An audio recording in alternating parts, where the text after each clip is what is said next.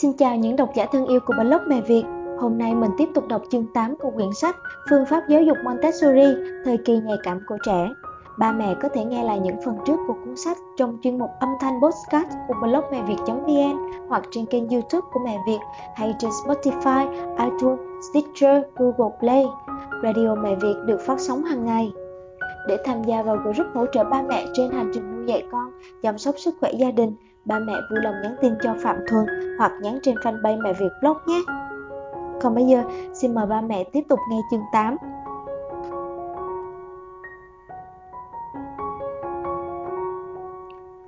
Thời kỳ nhạy cảm tập viết 3 tuổi rưỡi đến 4 tuổi rưỡi. Những bé học mẫu dâu lớn thường được cô giáo dạy tập viết chữ và số. Các bé trong giai đoạn này còn ham chơi và cách cầm bút cũng không chính xác. Bàn tay gần như không nghe theo mệnh lệnh nên những con chữ hoặc số viết ra cứ siêu siêu vẹo vẹo. Những bé bị ép tập viết đều phải trải qua một giai đoạn dài đầy gian khổ và mệt mỏi, thậm chí có thể khiến cho bé nảy sinh những rào cản về tâm lý khi nói đến chuyện tập viết. Liệu có phương pháp nào có thể giúp bé vượt qua được những sợ hãi và khó khăn để dễ dàng nắm bắt được việc tập viết, giúp bé tự tin và vui vẻ bắt đầu công việc học tập của mình không? Thời kỳ nhi đồng là thời kỳ nhạy cảm xây dựng vận động. Trẻ có thể nhanh chóng nghe theo những chỉ thị của giới tự nhiên.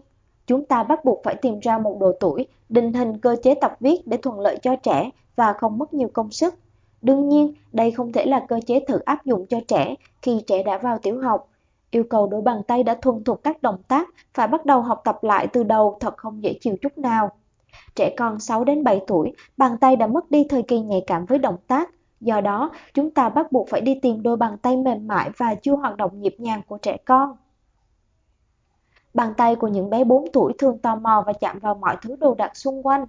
Montessori Để việc tập viết không còn là gánh nặng của bé, tự nhiên đã ban tặng cho bé khả năng tự hoàn thiện bản thân.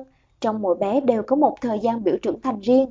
Tại sao không để bé thông qua những chỉ dẫn nội tại trong thời kỳ nhạy cảm với việc tập viết để thu được khả năng chú ý, tự giác hoạt động, tự mình lựa chọn công việc, từ đó có thể nắm bắt chuyện tập viết một cách đơn giản và thuận lợi. Nếu là như vậy, việc tập viết sẽ không còn là gánh nặng cho bé. Chúng ta hãy hướng dẫn bé tự chủ, tự giác học tập thông qua các phương thức khoa học.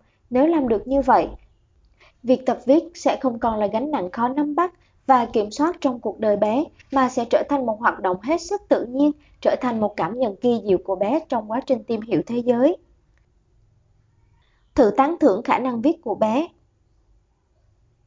Bé Văn đã hơn 4 tuổi, dạo này bé thường thích nằm bò ra bàn và chăm chú tập viết cái gì đó. Mỗi lần mẹ lại gần, bé Văn lại tự hào nói, mẹ ơi, mẹ thấy con viết có đẹp không? Mẹ bé chẳng thể nào hiểu bé tập viết cái gì, đó chẳng qua chỉ là những nét gan dọc chằng chịch. Rõ ràng là chỉ vẽ bậy mà thôi. Thế mà bé lại chỉ vào bài viết của mình, hào hứng nói với mẹ, đây là một, hai, đây là chữ văn. Nghe con giải thích, nhìn bộ dạng chăm chú của con mà mẹ bật cười. Lý giải của Montessori Trong nhà bạn có một em bé, bạn đã bao giờ lưu lại những tác phẩm viết vẽ của bé từ lúc 4 đến 5 tuổi không? Những bé hơn 4 tuổi thường rất thích vẽ linh tinh, hơn nữa còn thường xuyên coi những nét vẽ bừa bãi của mình là những con chữ. Cũng giống như bé Văn trong ví dụ trên, tự coi những nét vẽ ngang dọc lung tung của mình là những con số, chữ cái, bạn chớ coi đó là chuyện vớ vẩn và nực cười. Điều này chứng tỏ bé đã bắt đầu bước vào giai đoạn nhạy cảm với việc tập viết. Bé đang cảm nhận niềm vui do việc tập viết mang lại thông qua một hình thức mới mẻ. Tớ cũng có danh thiếp nhé. Một lần nhìn thấy tấm danh thiếp của bố, bé luôn thích lắm. Liền tìm một mảnh giấy có kích thước tương đương với tấm danh thiếp, sau đó nghịch ngoặt viết chữ Luân. Lên đó còn vẽ một hình người nhỏ bên cạnh tên tượng trưng cho bản thân mình. Sau đó bé Luân tặng danh thiếp cho bà, bà nội ngạc nhiên nói, cha, bé Luân giỏi quá, có cả danh thiếp cơ à. Từ đó, bé Luân hào hứng lắm, viết viết vẽ vẽ liên tục, bận tiêu tít với việc tự thiết kế danh thiếp cho mình, làm đến tận 10 giờ tối, cuối cùng bé mới mệt quá thiếp đi. Sáng hôm sau, bé Luân bắt đầu trịnh trọng phát danh thiếp của mình đến từng người mà bé gặp. Lý giải của Montessori khi nhu cầu của thời kỳ nhạy cảm bùng phát, trong cơ thể bé sẽ có một sức mạnh khôn lường. Bé sẽ bất chấp thời gian, địa điểm, một mực chăm chú vào chuyện mà bản thân có hứng thú để làm, nhiều lúc thậm chí còn quên cả ăn uống. Mẹ của Luân hiểu được điều đó, cho nên không hề làm phiền bé làm việc, để cho con trai thoải mái tận hưởng hứng thú và niềm vui từ việc tập viết mang lại. Chỉ có điều, có bao nhiêu phụ huynh hiểu được nhiệt huyết trong thời kỳ nhạy cảm của bé? Có bao nhiêu phụ huynh cho phép con mình thoải mái thỏa mãn nhu cầu của mình? Trẻ sinh ra đã có trí tuệ mang tính tiếp thu. Sự nhiệt tình và nghị lực học hỏi của bé vô cùng đáng ngạc nhiên. Điều bố mẹ cần làm là quan sát và bảo vệ để bé được thỏa mãn, nâng cao khả năng của bản thân trong thời kỳ nhạy cảm này. Tập viết mang tính tự phát Bé Hân đã đi học mẫu giáo. Dạo này bé Hân rất có hứng thú với cuốn sách tập viết, thường tô theo các nét chữ, vẻ mặt vô cùng chăm chú và thích thú. Sau vài ngày tập tô theo từng nét chữ, bé Hân bắt đầu đi kiếm giấy và bút, rồi tập viết từng nét theo hướng dẫn trong sách, hết trang này đến trang khác, mặc cho các bạn khác đều xuống sân chơi, Hân vẫn chăm chú tập viết. Dưới sự thôi thúc của thời kỳ nhạy cảm tập viết mang tính tự phát, bé Hân ngày càng viết đẹp hơn. Lý giải của Montessori khi thời kỳ nhạy cảm về tập viết xuất hiện, niềm đam mê tập viết sẽ thôi thúc bé tập trung một cách cao độ và liên tục tập viết. Lúc này, tập viết trở thành một thú vui trong cuộc sống của bé. Điều kỳ diệu của thời kỳ nhạy cảm là Cuộc sống là học tập, học tập là cuộc sống. Trong cuộc sống hiện thực, có rất nhiều cha mẹ ép buộc con mình phải tập viết mà không hề biết rằng ép buộc là một phương pháp vô cùng sai lầm, hay để động lực nội tại của bé thúc đẩy, như vậy sẽ có hiệu quả hơn rất nhiều. Bức thư đầu tiên trong cuộc đời Bé sĩ 5 tuổi rồi, một hôm, bé kéo bố ra phòng khách, chỉ vào cái tên trên tường và nói, Bố ơi, sĩ biết viết tên rồi.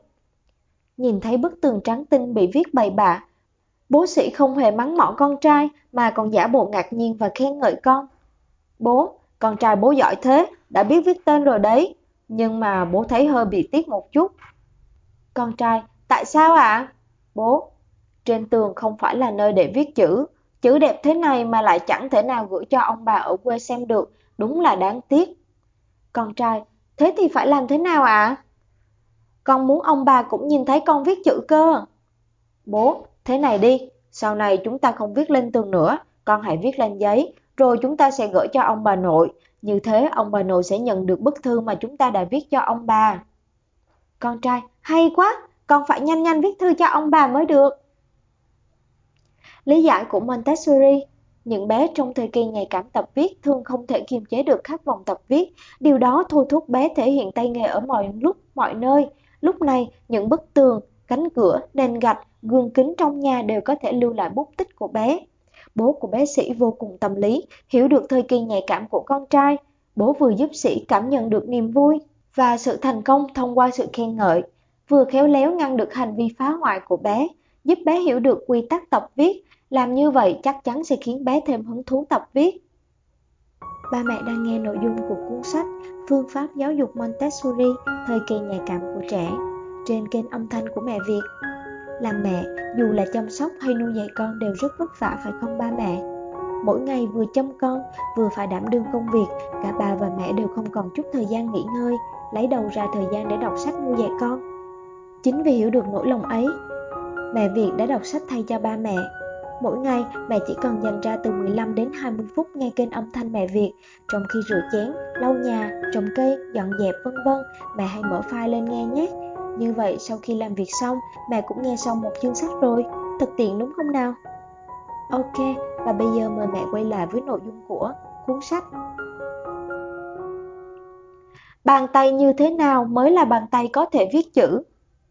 Một đôi bàn tay có thể thỏa mãn nhu cầu bùng phát trong thời kỳ nhạy cảm tập viết chữ, nhất định phải là một đôi bàn tay đã có sự chuẩn bị và trang bị. Thời kỳ nhạy cảm tập viết là một biểu hiện bên ngoài tất yếu của bé. Bàn tay có thể viết chữ cần có hai đặc trưng sau. Thứ nhất, đôi bàn tay có thể viết chữ nhất định phải là đôi bàn tay cứng cáp, hay nói cách khác, bàn tay có thể viết chữ là bàn tay có thể kiểm soát, bắt buộc phải chuyển động được mục tiêu đã đặt ra của chủ nhân, không thể tự kiểm soát được bàn tay của mình, khó có thể tiến hành hoạt động tập viết một cách thuận lợi. Thứ hai, bàn tay có thể viết chữ là đôi tay linh hoạt, đôi bàn tay này có thể kiểm soát công cụ tập viết, đồng thời nhẹ nhàng vận động các cơ ngón tay để viết các con số, chữ viết, ký hiệu. Hãy thử tưởng tượng, những bé bị ép tập viết bởi vì không thể vận động linh hoạt các cơ của bàn tay mà viết chữ không chuẩn, không giống chữ. Còn có bé, vì bàn tay không nghe theo sự điều khiển của bản thân mà thường xuyên làm rách gạch vỡ tập viết. Từ đó có thể thấy, chỉ có những đôi bàn tay đã có sự chuẩn bị thì mới có thể viết chữ một cách dễ dàng, hay nói cách khác, những bé được bồi dưỡng đúng cách trong thời kỳ nhạy cảm về động tác, giúp cho cánh tay và các cơ bắp phát triển linh hoạt thì thời kỳ nhạy cảm về tập viết mới đến sớm, bởi vì tập viết đối với bé là một điều hết sức tự nhiên. Công tác chuẩn bị cho bé trước khi tập viết Trước tiên, nhất định phải rèn luyện sự phát triển của cánh tay và các cơ trong thời kỳ nhạy cảm về động tác của bé. Tiếp theo đó, tiến hành chuẩn bị mang tính giai đoạn cho việc tập viết của bé. Rèn luyện tính ổn định, linh hoạt của đôi bàn tay thông qua việc tập tô màu, in tranh vẽ. Chuẩn bị những cái hộp, nắp, tranh ảnh, đồ chơi có hình dạng và kích cỡ khác nhau. Bảo bé in hình những vật thể đó ra giấy, sau đó bảo bé tô màu, cho những bức tranh đã hoàn thiện. Yêu cầu bé không được tô chệch ra ngoài để rèn luyện khả năng kiểm soát và linh hoạt của đôi tay. Khi khả năng in tranh, tô màu của bé được nâng cao, cha mẹ có thể tăng thêm độ khó cho bé. Chuẩn bị cho bé một số bức tranh nổi thông qua hình thức nhìn, nghe, sờ để giúp bé tìm hiểu ký tự. Cha mẹ in một số ký tự, chữ số, con chữ ra thông qua kỹ thuật làm tranh cát để làm nổi hình ảnh lên. Có thể dùng tay để sờ vào hình dạng, cho bé kết hợp giữa nhìn, sờ, tô để cảm nhận và làm quen với các ký tự đó trên bàn cát hoặc bàn ngũ cốc, tiến hành luyện tập viết. Sau khi bé đã làm quen với các ký tự thông qua hình thức nhìn, sờ và tô, cha mẹ có thể chuẩn bị một cái bàn cát hoặc ngũ cốc gồm đậu đỏ, đậu xanh, ngô, gạo để bé tập viết những ký tự đã quen và dần ghi nhớ các ký tự ấy. Để bé thử dùng bút vẽ hoặc viết các chữ cái trên giấy, chuẩn bị sẵn sàng cho giai đoạn tập đọc tiếp theo. Tích cực cho bé chơi các trò chơi giúp cho các ngón tay linh hoạt hơn. Bồi dưỡng sự linh hoạt và khả năng kiểm soát bàn tay của bé, giúp bé cảm nhận được chức năng của các ngón tay thông qua trò chơi, từ đó bồi dưỡng hứng thú sử dụng tay và nâng cao khả năng tập viết. Trò chơi, xé giấy Mục đích trò chơi, bồi dưỡng sự linh hoạt của các ngón tay và khả năng kiểm soát của bàn tay. Cách chơi, chuẩn bị một tờ giấy trắng, dùng kim khâu quần áo để chọc lỗ thành hình tam giác, hình tròn, hình chữ nhật lên tờ giấy, rồi bảo bé dùng tay xé các hình dạng khác nhau. Ban đầu mới tập xé, có thể bé sẽ không xé được hình thù nguyên vẹn, mẹ có thể đặt những hình bé xé xong lên bàn. Khơi gợi trí tưởng tượng và hỏi xem bé đã xé những hình gì. Mẹ còn có thể dùng bút màu để vẽ thêm một vài nét lên đó, rồi hỏi bé xem đáp án là gì. Đợi khi nào bé thành thạo trò chơi này, bé có thể chủ động nói ra những vật thể mà bé tưởng tượng. Cổ vũ bé cố gắng xé ra hình tam giác, hình tròn và hình chữ nhật nguyên vẹn nhằm rèn luyện khả năng linh hoạt của các ngón tay và khả năng kiểm soát bàn tay của bé. Đợi bé thành thạo rồi, không cần mẹ phải dùng kim chọc thành hình dạng trên giấy, bé có thể xé thành các hình dạng tương ứng theo yêu cầu của mẹ. Khi các cơ trên tay và khả năng kiểm soát của đôi bàn tay trở nên linh hoạt hơn, cha mẹ có thể thử cho bé xé giấy thành các hình con vật nhỏ để rèn luyện khả năng thực hiện các động tác tỉ mỉ của đôi tay và phát triển sức tưởng tượng cho bé. Thi kẹp bóng Mục đích trò chơi, bồi dưỡng sự ổn định các động tác của tay và sự linh hoạt các ngón tay. Cách chơi, chuẩn bị một số viên giấy, xốp, bóng nhựa, bóng thủy tinh và hai cái kẹp. Trước khi thi, cho bé tập luyện gấp bóng. Trước tiên là gấp viên giấy và xốp. Sau khi luyện được rồi sẽ gấp bóng nhựa và bóng thủy tinh sau khi bé gấp thành thạo tất cả các loại bóng, mẹ và bé sẽ tiến hành cuộc thi gấp bóng. Chuẩn bị hai cái bát, một cái là bát không, một cái bát khác có đựng 5 quả bóng, viên giấy, xốp, bóng nhựa, vỏ viên thuốc tròn, bóng thủy tinh, mỗi loại một quả, rồi nhờ bố làm trọng tài. Bố ra lệnh, hai mẹ con bắt đầu thi gấp bóng. Ai gấp được toàn bộ bóng sang bát không trước sẽ giành phần thắng.